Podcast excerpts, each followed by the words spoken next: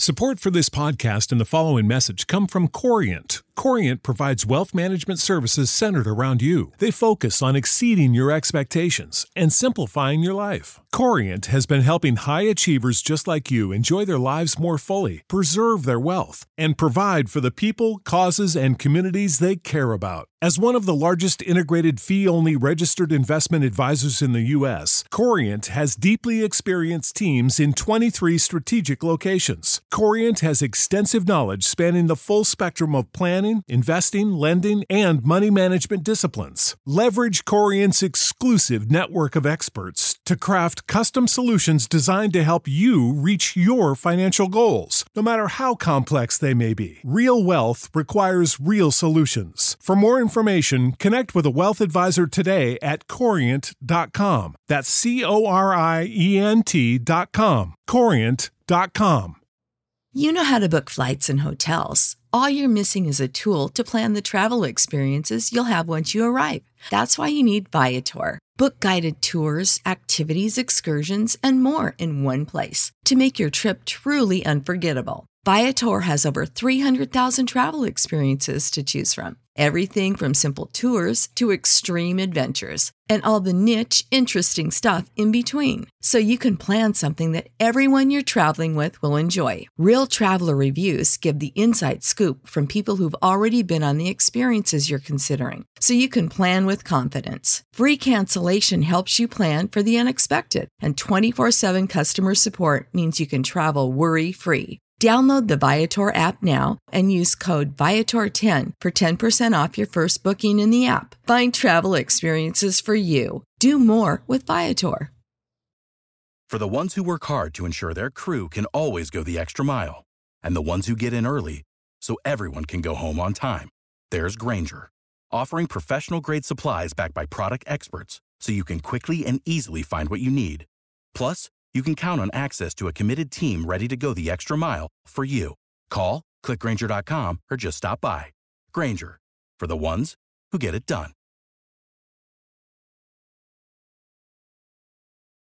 Prescription products require completion of an online medication consultation with an independent healthcare provider through the LifeMD platform and are only available if prescribed. Subscription required. Individual results may vary. Additional restrictions apply at lifemd.com. Read all warnings before using GLP 1s. Side effects may include a risk of thyroid C cell tumors. Do not use GLP 1s if you or your family have a history of thyroid cancer.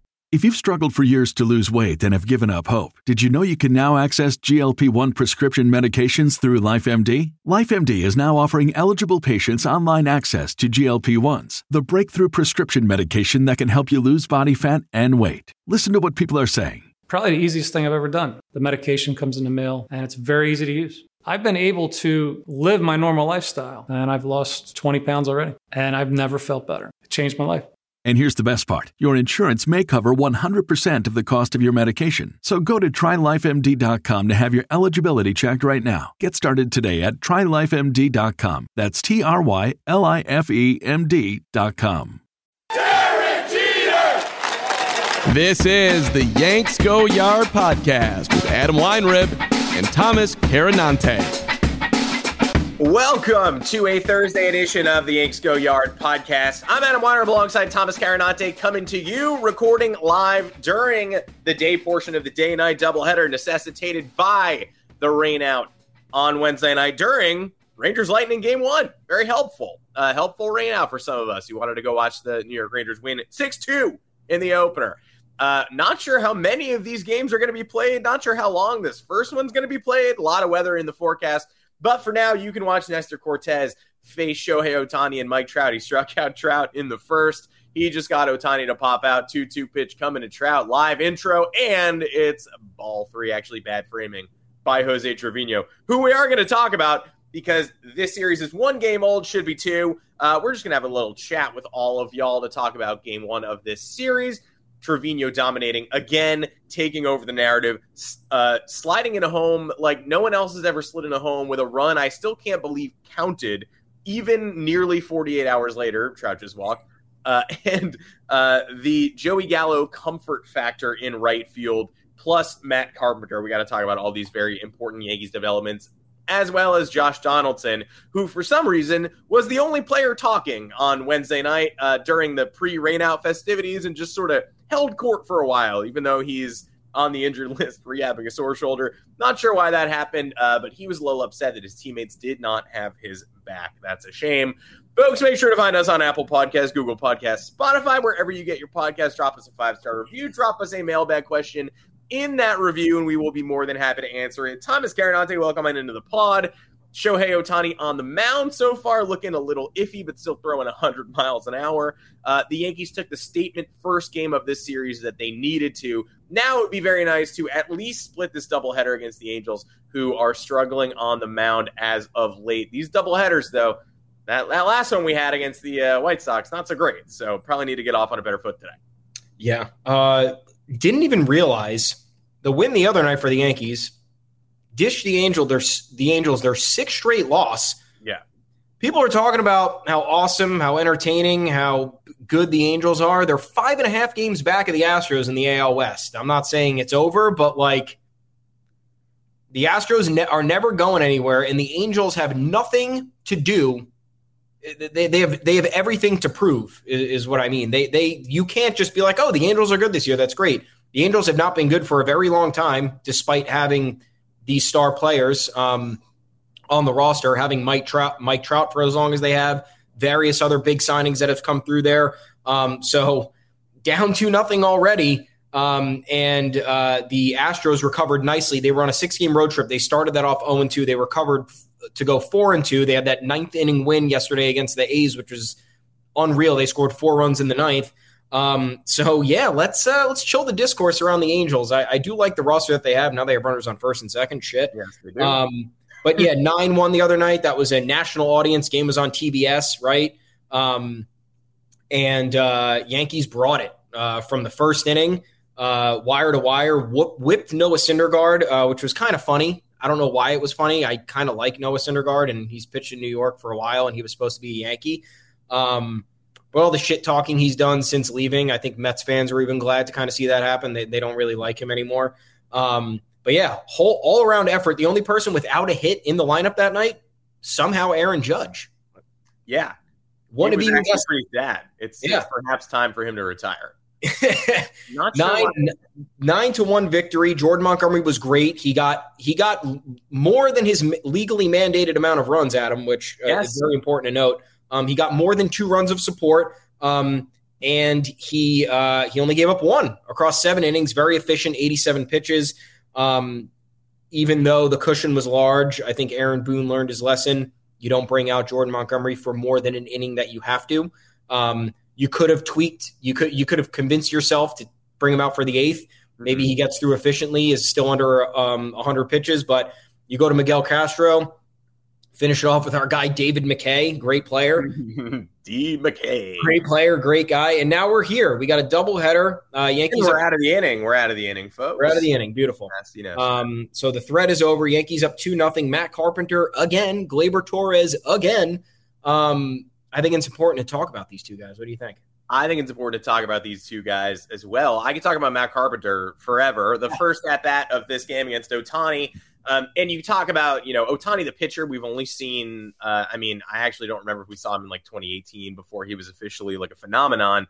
But Ohtani, the pitcher, during his MVP campaign, we only saw him once last year, and the Yankees rocked him. Uh, seven earned runs in under an inning. Now, that was a game that would go on to be remembered for uh, much different and terrible reasons because it lasted till 2 a.m. and Aroldis Chapman blew it at the very last possible second. But the Yankees destroyed Ohtani in that game. Matt Carpenter, notably, of course, not a member of the Yankees team that destroyed Ohtani in that game. Uh, so even if you think the Yankees have his number or whatnot, which they obviously don't, great pitchers have bad games, et cetera, et cetera. Matt Carpenter starts this game with just a refusal to swing and miss. Uh, an, an 11 pitch at bat, might have been 12, uh, tons of fouls, tons of hard hit balls, foul. And then how often do you sort of you know, those, those at bats become a footnote. Um, and, and, you try to like proselytize the case of like, no, it was a great at bat. If he strikes out, it's just like, okay, I mean, you know, it's a great at bat and ended a strikeout. You know, who cares? Um, you'll be like, no, no, it was wonderful. And you're like, no, it, was, it ended with an out. So who actually cares about that? Carpenter destroyed a baseball into the right field seats, deep in a right field, barely kept it fair, wrapped it around the pole. He's got three hits as a Yankee so far. They've all left the yard, and he is leading off this freaky lineup today. Um, and I love it. Like, eh, why not try that? You know, you, the, the Yankees are at a point where you can just sort of look in the mirror and go, yeah, try that. Why not? Do, you know, you got a weird idea, you just go ahead and try it. Uh, they are 34 and 15, and they really needed the win in the opener and got it. And they really needed to punch Ohtani first in this game, and they did. Gleyber Torres also went yard later in that inning. Every ball in that inning was scalded. It was Carpenter gone, Judge up the middle, you know, hard hit grounder single. Uh, finally off the schneid, no DFA, I guess. Uh, and then Anthony Rizzo rocketed a line drive that turned into a double play. And then the very next batter, Gleyber Torres, first pitch, 10th homer of the year over the short porch into the normal seats on the short porch would have been a home run. I was. I'm not going to check the would it dong account because I don't check that religiously, but I bet it would have. it would have donged in most places. And Gleyber Torres, who uh, slugged 360 last year, now leads all second basemen in home runs. Uh, he's got 10. That's unbelievable. He's hitting strikes hard, I guess. Um, through this judge at bat, he just took strike two, by the way. So now here we are in the bottom of the third the Yankees don't have a swing and miss in 41 pitches against Shohei Ohtani. Now I'm sure that's about to break. I'm going to keep talking until this pitch is delivered. Oh no, not yet. So we're at 42 pitches now, no swings and misses. They basically did the same thing to Syndergaard the other day, um, and with half a lineup, right? It, Marwin Gonzalez yeah. playing today. Matt Carpenter, who we know and love, like isn't exactly the guy who was intended to start this season. Uh, we saw them go down to Tampa, and we made excuses for splitting that series and said, I mean, look at the lineups they're running out. How could they possibly X, Y, Z? And they come out and bludgeon Noah Syndergaard and win that game 9 1. And now here they are. The streak continues. Foul one off. He's throwing between 97 and 100. No swings and misses in the bottom of the third. It's a great effort. God, that Carpenter bomb is. I watched it again. It's just aesthetically pleasing. Very um, aesthetically pleasing. Wrapped around the pole, second deck. I'll um, take I'll take some hits from Matt Carpenter that aren't home runs. By the way, I'm just throwing that yeah. out there. He had a yeah. chance to with Rose at score position last inning to add to the lead. He didn't do it. Single there, I would have enjoyed. Uh, Marwin got jammed with second and third one out, looped one to the infield. Uh, Judge, Aaron Judge has left the yard. Wow, wow. Let us go. All of us rise. The kind of home run that only he hits took a little looper in the middle of the plate and deposited it from 405 feet with a 1099 exit velo to left. That looked like it might be a line drive flyout, and it just carried 405 feet. Would it dong? Would it dong elsewhere? Blues. Would it dong? Would that one potentially have donged? Uh, two funny, well, two things that I thought of with Carpenter and Torres. Um, first, with Carpenter, we had talked about Carpenter potentially becoming a Yankee for yeah. three years. Yeah. Um, since 2019, that's when the decline began for him. 2018, he finished top 10 in the MVP voting, and then there was a big drop off. Yeah. 226 average, 92 OPS. The year before it was 257, 140, uh, 143 OPS plus. And then it got even worse. 2020, shortened season, obviously, but 186 average, 79 OPS plus. 2021, played in 130 games, and they the Cardinals allowed this to go on for 130 games. 169 average, 581 OPS, three homers, 63 OPS plus. Absolutely out of this world. I can't believe it lasted as long as it did. Um, and kind of ever since throughout this time period, he's been on a quest to discover his old swing. I don't know what happened with the mechanics in between. People go through weird things nonetheless, very funny because we've always talked, hey, Matt Carpenter, you know, throw him in the middle of the Yankees lineup. It's we always talk about it. Throwing somebody in the middle of the Yankees lineup is very different than throwing them in the middle of any other lineup. The Yankees have very good hitters, whether they're producing or not. They're still offering, they're still providing a ton of stress on um, the opposing pitcher, um, whether they have to pitch around somebody or whether they have to worry about you know someone like Stanton who does slump terribly, but then the pitcher is like, okay, fuck, when is he breaking out of this slump? Because it could come right now when the bases are loaded and he could hit one 500 feet off off of me. Um, and interestingly enough, we get Carpenter in his age 36 season where you think he wouldn't even matter anymore. Um, and we're seeing the results already, and it's not in a stacked Yankees lineup. So clearly, he's made the necessary tweaks to kind of get back to where he needs to be. Um, and the results right now are awesome. I know uh, coming into this game, he was hitting 154, but he, his OPS was a 928, and his OPS plus somebody, was a 163. I love it. I, I, wish somebody would have told me about the swing adjustments. Like when we were talking about Matt Carpenter earlier this offseason, and it was just sort of an open and shut case where it was like, what about Matt Carpenter? Oh, he's been legit dreadful for three years. Okay. Uh, in that case, I won't be interested in Matt Carpenter. Thank you. Um, it, it's like when I was talking about Paul DeJong. I was like, "What about Paul DeJong? And people were like, yeah. "He can't hit or field, and he's expensive." And I was like, "Well, that's it for me. Goodbye." It felt like the same thing for Matt. Car- it's like, have we considered Matt Carpenter? And it's like, oh, look at the stats. Uh, they're all, you know, it, it, they they read washed. It's like you translate yeah. his batting average, OPS plus, and home run numbers. Uh, you you Google translate it, and it comes back just like career over. Uh, and then in depth story that says he and Joey Votto are on this desperate search to remake his swing, and there's still homers in there. People were saying uh, Jose Trevino told the John Jomboy guys when he visited the office that Carpenter has 15 to 20 homers still left in his bat. He's already hit three this season, not forever. I mean, that would be a, a forever. A spooky proclamation from Jose Trevino. I don't know why you just say that unprompted. It's like his. I think I think Matt Carpenter's life will be over in 15 to 20 homers. What? What are you talking about? Um, but he he still has that trademark pop. And then you look at Gleyber Torres, who is uh, from a certain inflection point, basically from that walk off hit in the Guardians game, is treating every at bat with the same calmness, just hitting oppo bombs constantly, pulling bombs, ripped on the other day. And in the Monday game, it almost looked for a second like he was down for the count. He he got not spiked, but stepped on. He got his shoulder caught in a slide and was writhing around on the ground. And it, it from for those of us who saw Miguel Andujar tear his shoulder capsule doing way less than that, just sliding into the bag slightly weird. It didn't even look injured, and then all of a sudden he's out for the year. The writhing, I, I don't know about you, I didn't love the writhing. No. And he didn't leave that game. He made an athletic play up the middle, and then here he is today going yard again against once again, this is Shohei Ohtani on the mound. No, no scrubs. Yeah. Um, my biggest thing with Gleyber now is um, I'm wondering if the Yankees kind of force him into shortstop or if yeah. he never said anything about him not wanting to play shortstop or if the Yankees just said, too bad, you're playing shortstop.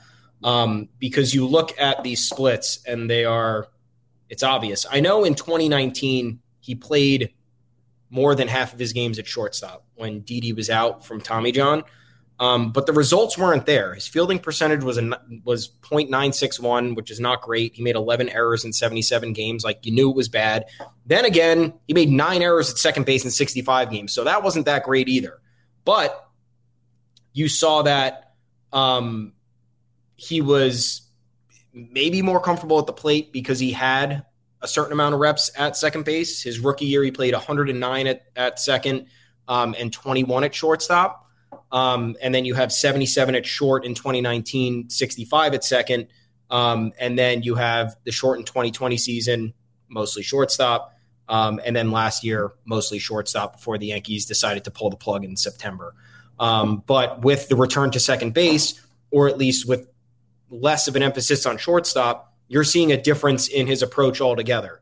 Um, the patience, the pitch selection, um, the uh, the willing, the aggressiveness, um, the willingness to wait on pitches, um, and he's more relaxed. Um, so it's we were harsh on Gleyber Torres. I was harsh on Gleyber Torres. I don't take any of it back because you know he was given a role and he failed miserably at it. Um, just the, he just went into the gap again. Speak of the yeah. devil. Yeah, great swing. Um, and I just wonder what were there conversations there? Was this talked about at length? Because then you have Cashman coming out and saying he didn't come in shape, like weird discourse about that, and then he has a weird response to it. So, like, are the Yankees not communicating properly with certain players who they're asking to do a lot? I don't know. It's something worth wondering because everybody was mad at Gleyber Torres for these last two years, which very much held the Yankees back. Among other things, other aspects of the roster held this team back. But a Gleyber Torres, you know, contributing a one war, a 1.2 war over the course of the 2020 and 2021 seasons, like That's not getting the Yankees where they need to be. They don't need 38 homer Gleyber Torres, but they need a non detrimental Gleyber Torres. They need someone who's not negatively impacting every day on the field. So, just some food for thought, folks. You wonder if the Yankees are talking like you knew Didi was a guy. I, am not re, I'm not endorsing re-signing Didi for the amount of money you know that he landed on with the Phillies, but they had good chemistry. The production was there. Um, Gleyber liked second base. I, I, don't know. I, I, I wonder sometimes what would happen if we just re-signed Didi, ran it back, and what what would this what what, what would this team have done in the shortened 2020 and last year when they fell one game short of hosting the wild card game. So um, eh, I don't really want to think about that because I like the way the Yankees are performing right now. But you just look at Gleyber's turnaround, and it's been so tremendous, and it's been actually fun to watch. Like I feel good for him. Um, I feel shitty about myself having having criticized him as much as I did. Um, that also makes me feel good because I enjoy being wrong. Um, but yeah, I just I can't get those thoughts out of my head. It's weird, and and you add into that you know drama and unnecessary drama. They they trade his best friend Gio Urshela shockingly right before opening day this year. And for him to have responded in this way, he, he was benched ostensibly on opening day. Yeah. Um, you know, maybe not uh, necessarily merit based. Somebody had to sit, too many guys for not enough space. Um, but he's the guy they chose. So clearly their belief in him was wavering. At, at, a certain point, he came off the bench and hit a big sac fly in that in that opening day game, but he didn't start it.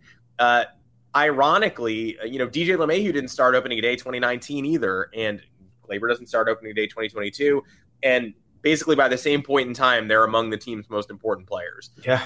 Uh, I think let's talk about the position switch stuff a little bit, just because uh, it did crop up again this week. Uh, there was a tweet that sort of you know makes you laugh because of how logically obvious it is. Uh, they played Joey Gallo in right in the first game of this series. They're playing him in right again today. Uh, his first game of this series is arguably the most comfortable he's looked all year, uh, and the reason behind that is he is a right fielder. That's his position. That's where he won the Gold Glove. You broke it down. He's played a lot of left field, uh, so it's not like he doesn't have a lot of experience in left field, but he has never looked as comfortable as he did in all facets of the game, racing in, making a great catch on a looping pop up in mm-hmm. foul territory, avoiding the wall for the first out of that game, uh, looping a single in his first AB, taking a clutch walk and bat flipping, ripping one later, scoring from first on a LeMahieu double down the line, which uh, give take your home runs. Uh, give me an aesthetically pleasing LeMahieu scoop double down the left field line. Yeah. over, over anything. It's the most beautiful uh, swing hit combo in baseball.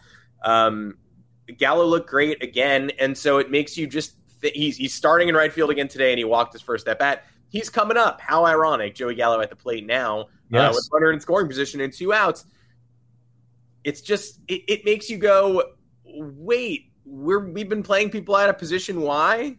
We traded for Joey Gallo to play not right field. Why? And and they did an interview with him before this game too, where he was like, yeah, I love right field. Like it's you know, I think I've done pretty good there in the past. Like uh, you know, I'll play left, I'll play center, I'll play the infield, whatever they want me to do. But yeah, I mean, and it's just so obvious that he's he, you know he's here for whatever they want, but he should be a right fielder. Wherever he lands next, he'll be a right fielder. So Gleyber Torres came up a shortstop, performed worse at shortstop, ends up getting pigeonholed back at shortstop it wastes two years of our lives. Then he gets placed back at second base and pays immediate dividends. Gallo, unfortunately, has popped out. But that's two times in the last, you know, several cycles where somebody who's just somebody's at the wrong position. Could they play that position? Sure.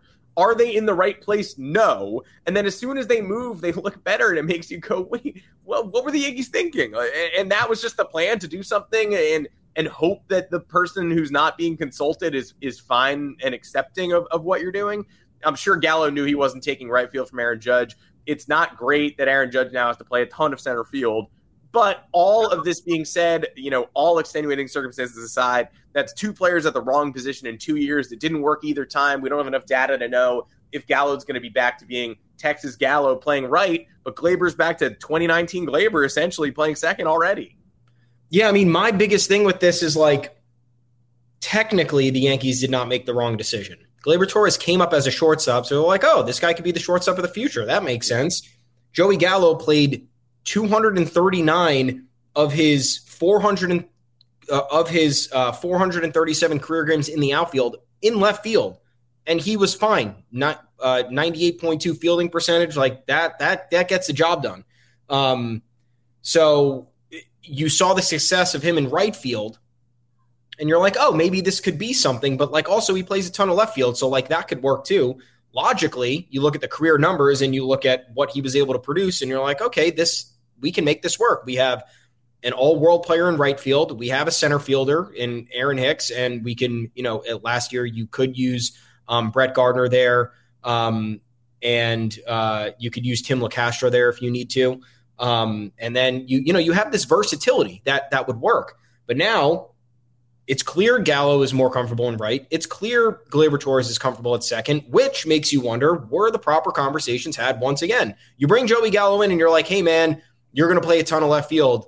Does he say, okay, sure, it's great to be a Yankee. I'm going to play a ton of left field? Or did he say, I haven't played a whole lot of left field over the last couple years and I kind of like right better? Is there anything we can work here? Can we fix something? You're right. He probably didn't. Maybe he didn't say anything because it's like Aaron Judge is right field. What pull do I have there? I have absolutely none. But now it's interesting. Now it's interesting because Aaron Hicks is so bad that we talked last episode about there being no recourse here. The recourse is you trade Gallo, mm-hmm. you put Hicks as the fourth outfielder on the bench, plopped. You bring back Brett Gardner, or you trade for somebody else and you roll with whatever you roll with that configuration.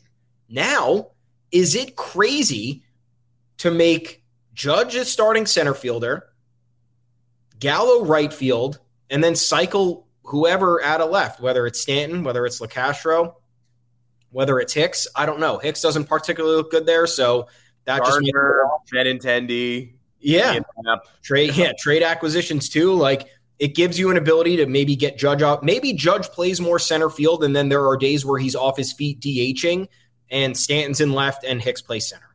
Or maybe Gallo gets a day in left, and we can swallow that pill for one day a week. I don't know, but you look at the situation from you know a perspective where um, you're trying to benefit all parties this benefits. I know the Yankees are kind of shooting themselves in the foot, but if Aaron Judge can head into free agency saying, I'm also a center fielder, yeah, that increases his price. I know it doesn't help the Yankees, but if the Yankees are trying to do good by their best player and also willing to pay their best player, like, and trying to win this year, maybe that, maybe this is the move. Maybe it's Gallo and right. You see, if Gallo's bat returns to average, if Gallo is a hitting if Gallo's OPSing near 800 and OPS plusing 105, we're talking about we're talking we're you're looking at a completely different lineup. Yeah, because he goes from a black hole to somebody who can actually do something that keeps the train chugging along. Because you have a lot of other names in this lineup who hit aggressively, who, who can get on base, and who can um, hit in clutch moments. So. I think that's worth thinking about for the rest of the year. If you mostly play Judge in center field and then give him ample time to be off his feet at DH, which you you know you might not want to do because of Stanton's injury issue at the moment. Mm-hmm. I don't know. It's tough to juggle, but it could be a long term solution. It depends how much Stanton you're getting too. I, yeah. I, honestly wouldn't be shocked if you see some Judge DH Stanton bench rest yeah. recuperation days yep. um, at a little higher frequency. I mean, you need those anyway. You need Stanton for the end of the season more than you need Stanton for the middle of the summer. Mm-hmm. It's fun to watch Giancarlo Stanton. Never want to see him get benched, but if he's going to be dealing with ankle inflammation or soreness, or he also had a calf issue. We thought he like you know we thought he yanked it out of place when he got down, swung and missed. You know, yeah. who, whatever, you're going to have to do Giancarlo Stanton maintenance, and if you're going to start Aaron Judge in center, you're going to have to do Aaron Judge maintenance. There's definitely there was a time in the past week where I was just like Brett Gardner, okay. Instead of like trying to fight against Brett Gardner, like I, I don't think Brett Gardner should be your big time acquisition. Uh, it is funny that they've raced out to their hottest start in decades. The first year Brett Gardner is not on the team. Uh, yeah. I don't think that means anything, but it is uh, humorous to mention. Juan Lagares, man, he's killing us. Uh, two out double for Juan Lagares. Cool. Um, and I, I honestly, this week for the first time in a long time, just like kind of looked at the name Brett Gardner and was like, maybe. Honestly, maybe.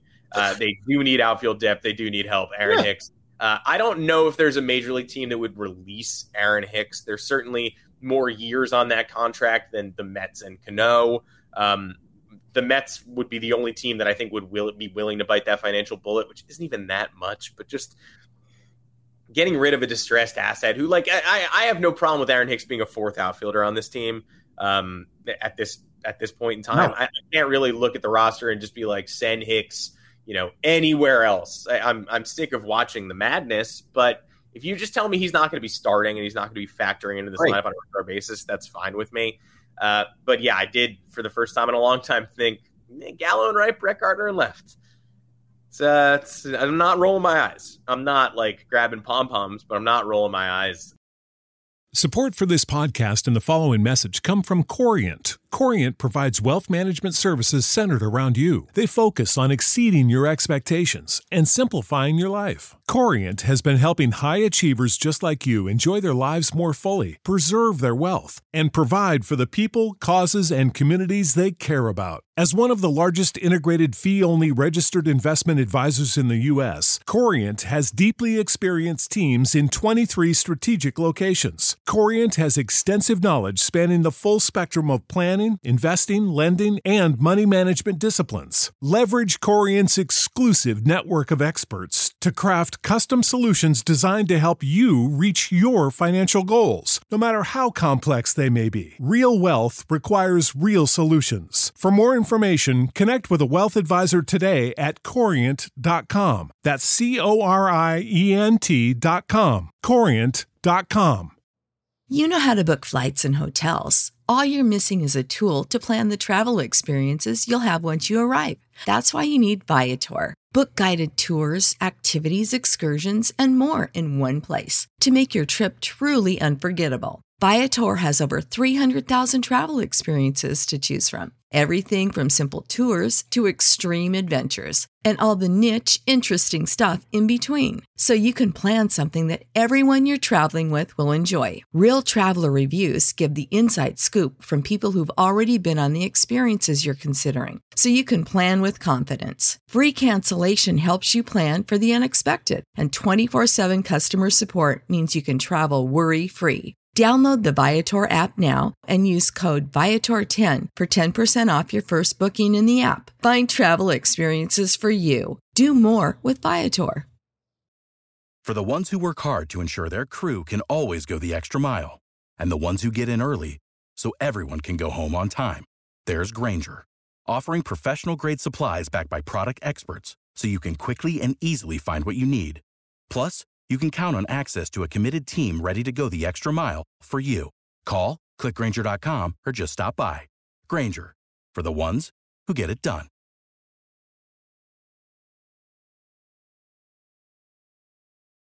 Uh, talk about rolling eyes.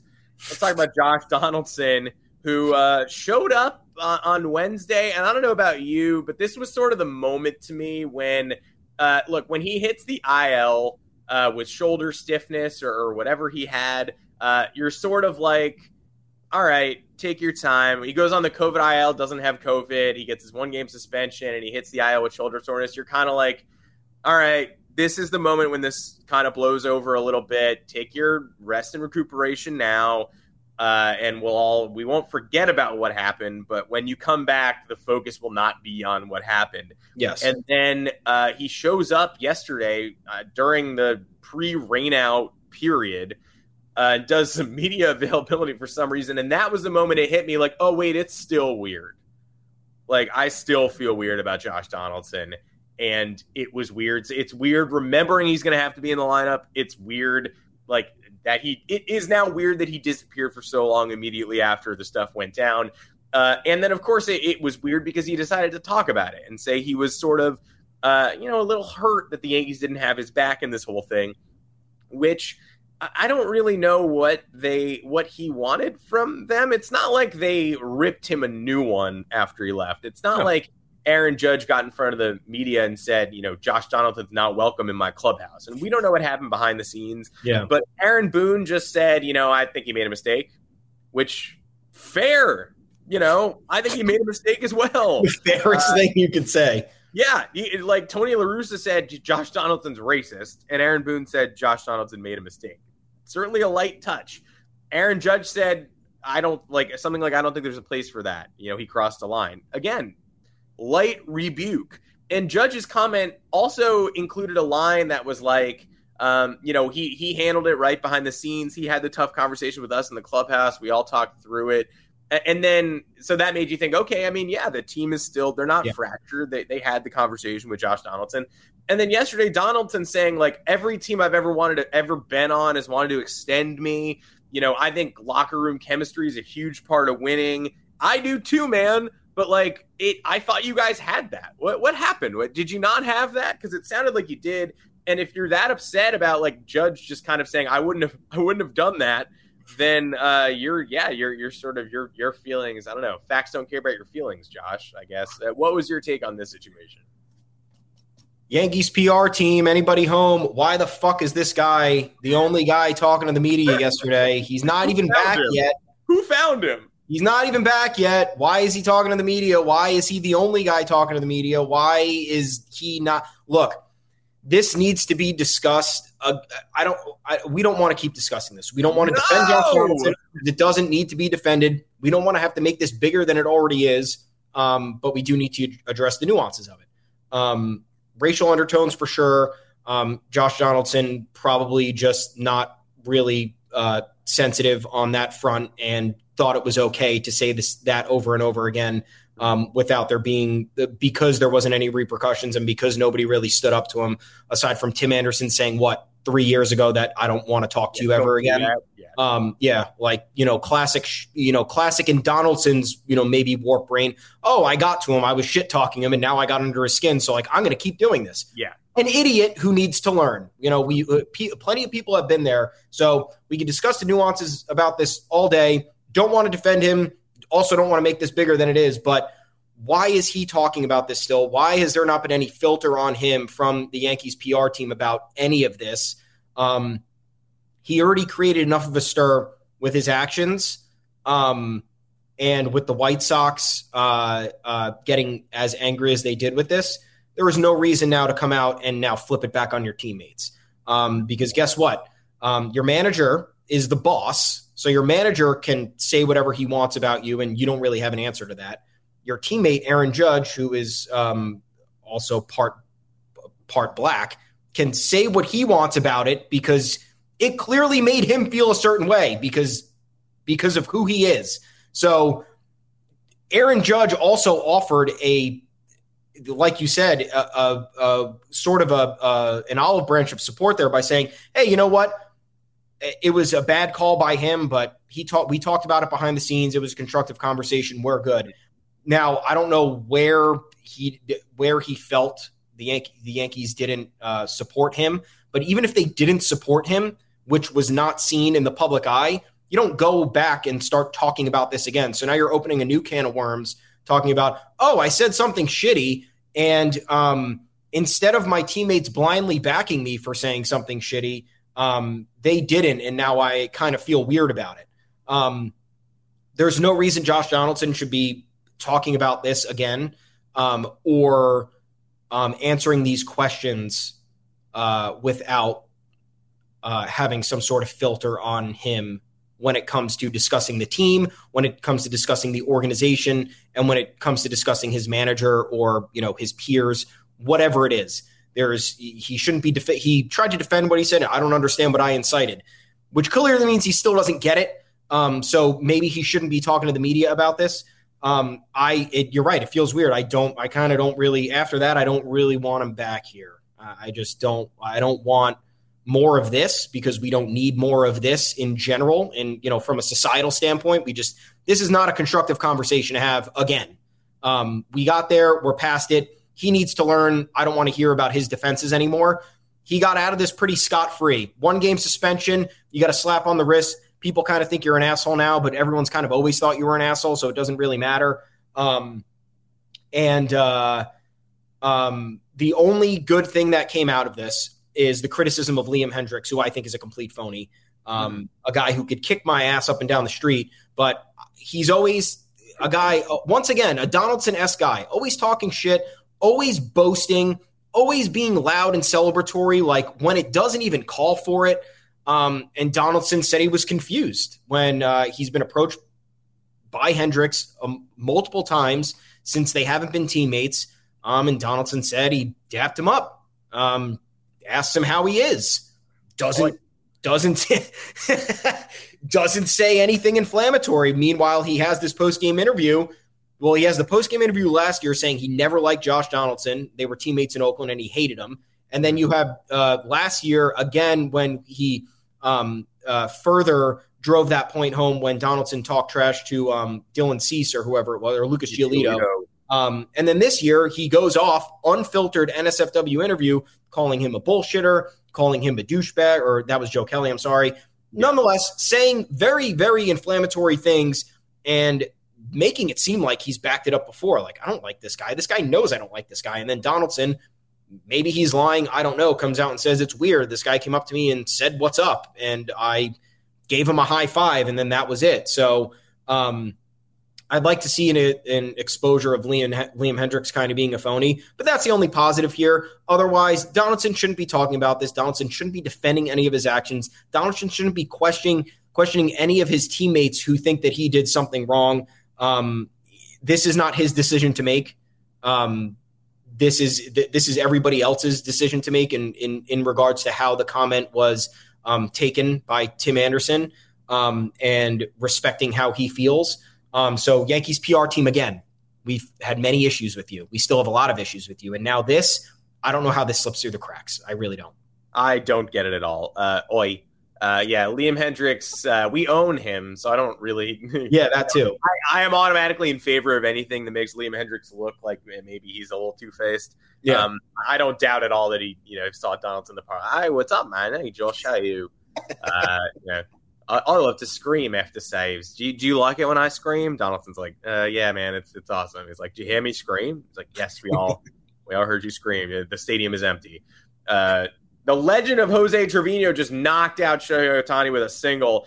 Uh, so let's just wrap up this podcast by just giving Jose a little bit of love for for game one, for for this game so far when he just knocked one through the hole uh, Ohtani out in the middle of the fourth. Maybe you're trying to delay this game to get to the rain a little faster. Joe Maddon, 3D chess, 4D chess. All chess is 3D.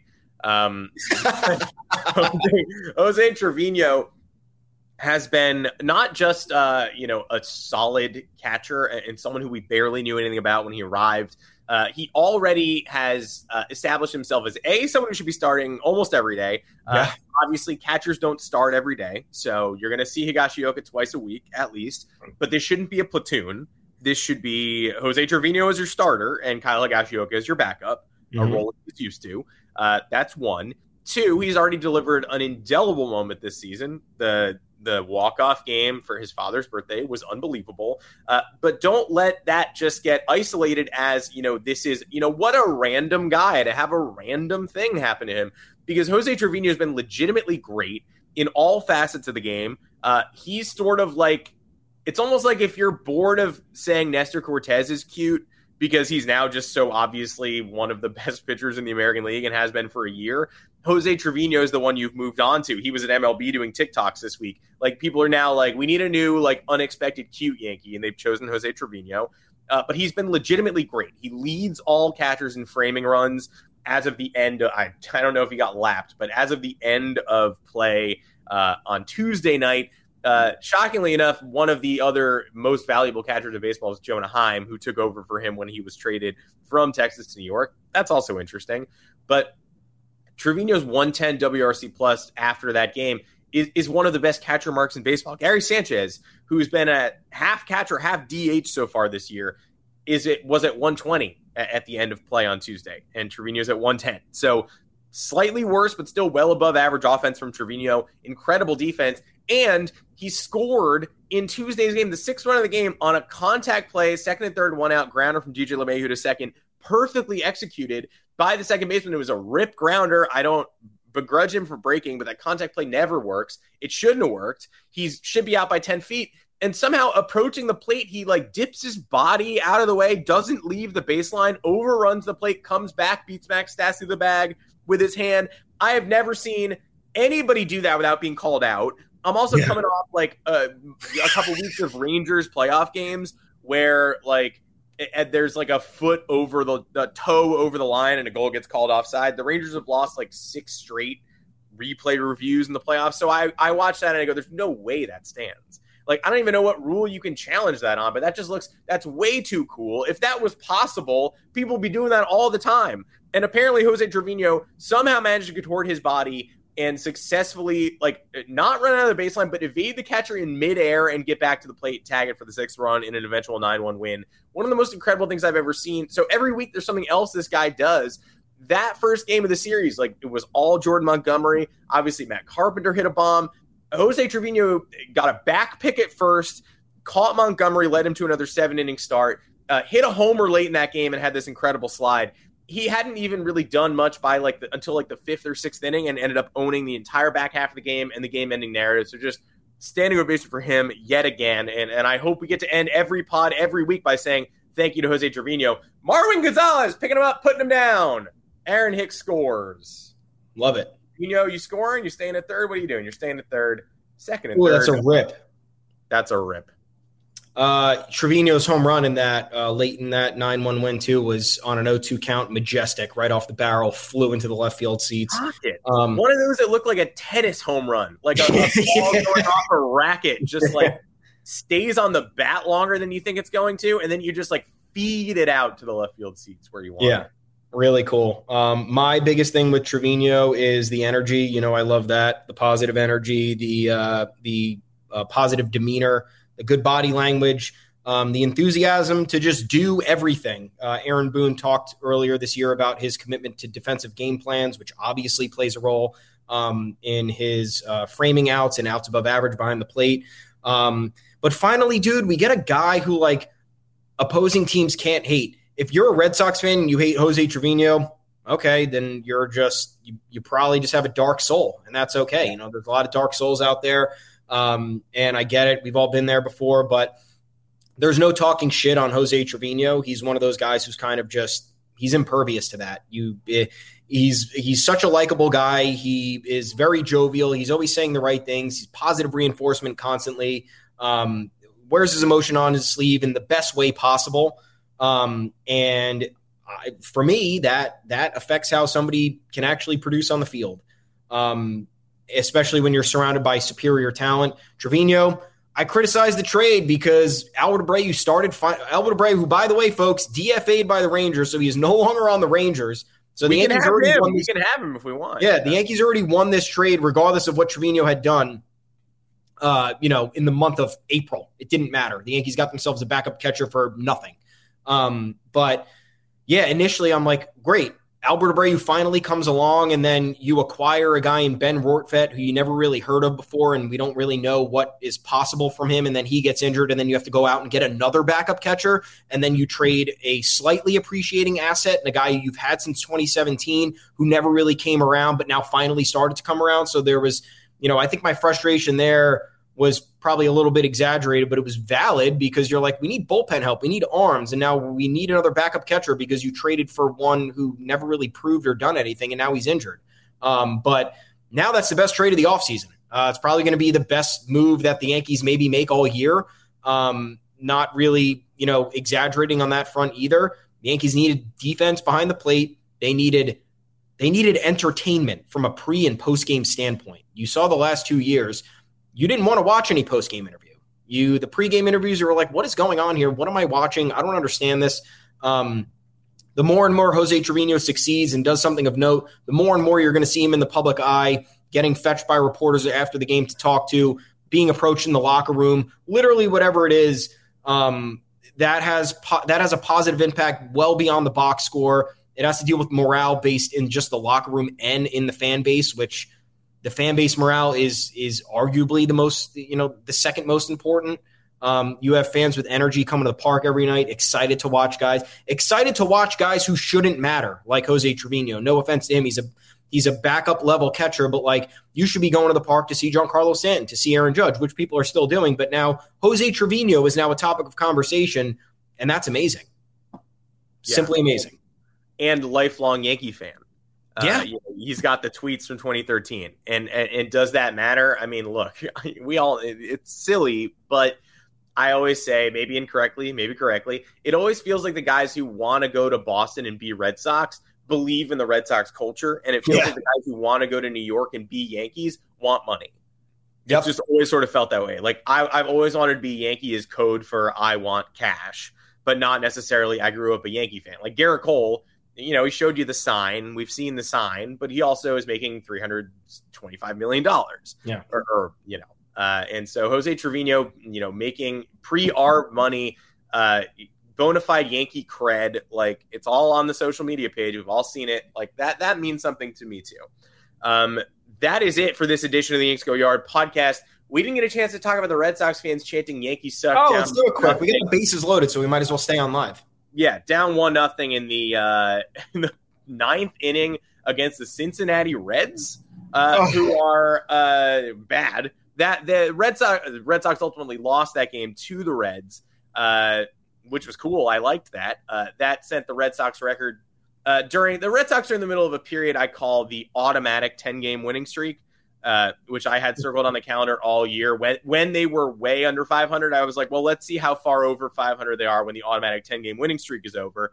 Uh, five at home against the Orioles, including a doubleheader, two against the Reds at home as well, and then three in Oakland, three teams that are ostensibly not trying. They lose that series to Baltimore, insane. They lose the first game of the Reds and split that little two gamer, and they're now three and four. So that's not 10 wins. In fact, that's only three uh, That's out of seven opportunities. Pretty cool. Uh, and in that game, it's it's one nothing in the ninth, and you get a stadium wide Yankee suck chant from the Boston Red Sox, uh, who are again losing the game to the the team that was the worst team in baseball, and by winning that game, uh, moved up and became the second worst team in baseball, uh, bypassing the Royals. And the Red Sox were 10 and a half games behind the Yankees at that point. By the end of the night, it was 11 and a half. So congrats. It, it did actually get worse at that juncture. But you guys have to figure out, you guys have to figure it out. I, I, don't think any Boston Red Sox fans are still watching or, or listening right now.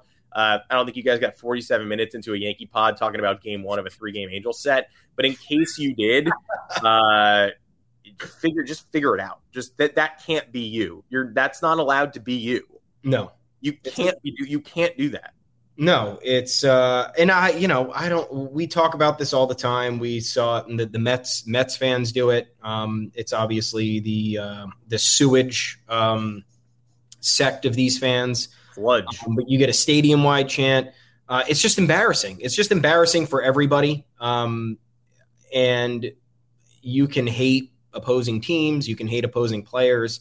Um, and Red Sox, it's just annoying because Red Sox fans are um, the rent free people. Those, those are, that's where, like, I mean, I don't know where rent free originated, but if you gave me a multiple choice test and you gave me four cities, and one of them was Boston, that would be my guess for the million dollar question on who wants to be a millionaire, and I wouldn't even use a lifeline. They Um, tweet about you. You respond about them. They Yeah. say rent free. Exactly. how it goes. So they don't even know they invented it, and they also don't know how it works. Um, but yeah, it's embarrassing to not just. It's like, it's like. I don't even know. I don't even know what it's like. I had an analogy, and now I don't even care to say it. It's like Um, when the dumbest people on earth do the dumbest possible thing. You don't even it's just you- you're clearly so it's just the classic like it's the it's the psychology aspect of it it's like you clearly just feel bad about who you are and what you're doing so you need to try to make somebody else feel bad about who they are and what they're doing um, i don't know how why they think they can make Yankee Yankees fans haven't felt this good in two and a half years, probably two and a half years, closer to three. Um, it, two and a half years, I think, is a safe estimate. Hadn't felt that good in two and a half years. So I don't know who you think you're bringing down, especially New York people, fairly, you know, known to be strong folk. Uh, not really, words are not going to take these people down. Um, so to just do that is more of just like now I have to deal with this on my timeline um, and respond to people who don't know what they're talking about and don't understand um, how to just act properly in any setting. If we're playing each other, fucking whole nine in one through nine, Yankees suck. I don't give shit. Reds losing to the Reds. Trevor Story, you're the most hated guy in the world. Now the best player ever, striking out to end the game with the uh, winning runs aboard. That's it. I mean, you're you're setting yourself up to look worse than you already do because there is no way to recover from that. Even if you win that game, you're still ten back. So I don't know. I don't know what you're thinking. but it's embarrassing our culture. It's embarrassing our country. Um, and it's, you know, you, you love America. I know you guys love America. It's, it's Boston. It's, it's where, it's where the, it's where it all happened, man. So have some respect for your country. I, I think that's really what I'm trying to say here. The Celtics are in the NBA finals. I forgot about that. Finals. I mean, that was the day after the Celtics made Yeah. the NBA finals. How about a little let's go Celtics? Yeah. How about anything? Like, isn't the Boston sports ethos that like all the teams feed off each other and when one's winning, they, Them against the world, bro. The Patriots go to the Celtics playoff games and Damian Harrisler's at the first pitch at the Red Sox and like they the city of champs because champs are feeding champs and then all of a sudden it's Yankees suck on the day after uh, you go to the literal NBA finals and, and your baseball team's under 500 in the middle of the automatic 10 game winning streak too. Uh, would you look at that? That is it for this edition of the Yanks Go Yard podcast. I'm, I'm glad we got that in. Uh, Yes. Make sure to find us on Apple Podcasts, Google Podcasts, Spotify, wherever you get your podcast. Drop us a five star review, drop us a mailbag question. We will be more than happy to answer that question alongside your review. You will not be hearing from us next Tuesday. We are off, but we will be back on Thursday to take you through the action once more. Uh, God, these live day game podcasts, I just I don't like the energy of staring at the television and talking to you folks, but we do it. We do it for the culture. We do it for the New York Yankees. Until next time, I'm Adam Weinrib. You can find me on Twitter at Adam Weinrib. Thomas Carannante, where can the people find you? At Tommy's underscore takes. I'm still waiting. I'm still waiting for people to say some shit to me um, because I love it. Uh, head on over to yanksgoyard.com. We got plenty of content there for you. That is a fly out for Gleyber Torres. That base- was a bad job. Second and third, no outs. Uh, top Yeah. line, no additional. Four nothing Yanks. What was that? The end of the fourth. Okay, cool. You need Uh, but head on over to yanksgoyard.com. We got content there for you. Our bylines front and center. Um, talk to us on the official Yanks Go Yard Twitter account at Yanks Go Yard FS. Um, and until then, folks, have yourselves a great weekend. Weather's turning here in New York. It's hot and it ain't going away. Um, get that tan on, get that sweat out. We'll talk to you uh, a week from today. Take care, everyone. yes, yes, we will. Goodbye, y'all. You know how to book flights and hotels. All you're missing is a tool to plan the travel experiences you'll have once you arrive. That's why you need Viator. Book guided tours, activities, excursions, and more in one place to make your trip truly unforgettable. Viator has over 300,000 travel experiences to choose from. Everything from simple tours to extreme adventures and all the niche, interesting stuff in between. So you can plan something that everyone you're traveling with will enjoy. Real traveler reviews give the inside scoop from people who've already been on the experiences you're considering. So you can plan with confidence. Free cancellation helps you plan for the unexpected. And 24 7 customer support means you can travel worry free. Download the Viator app now and use code Viator10 for 10% off your first booking in the app. Find travel experiences for you. Do more with Viator. Without the ones like you, who work tirelessly to keep things running, everything would suddenly stop. Hospitals, factories, schools, and power plants, they all depend on you. No matter the weather, emergency, or time of day, you're the ones who get it done. At Grainger, we're here for you with professional grade industrial supplies. Count on real time product availability and fast delivery. Call clickgrainger.com or just stop by. Grainger for the ones who get it done.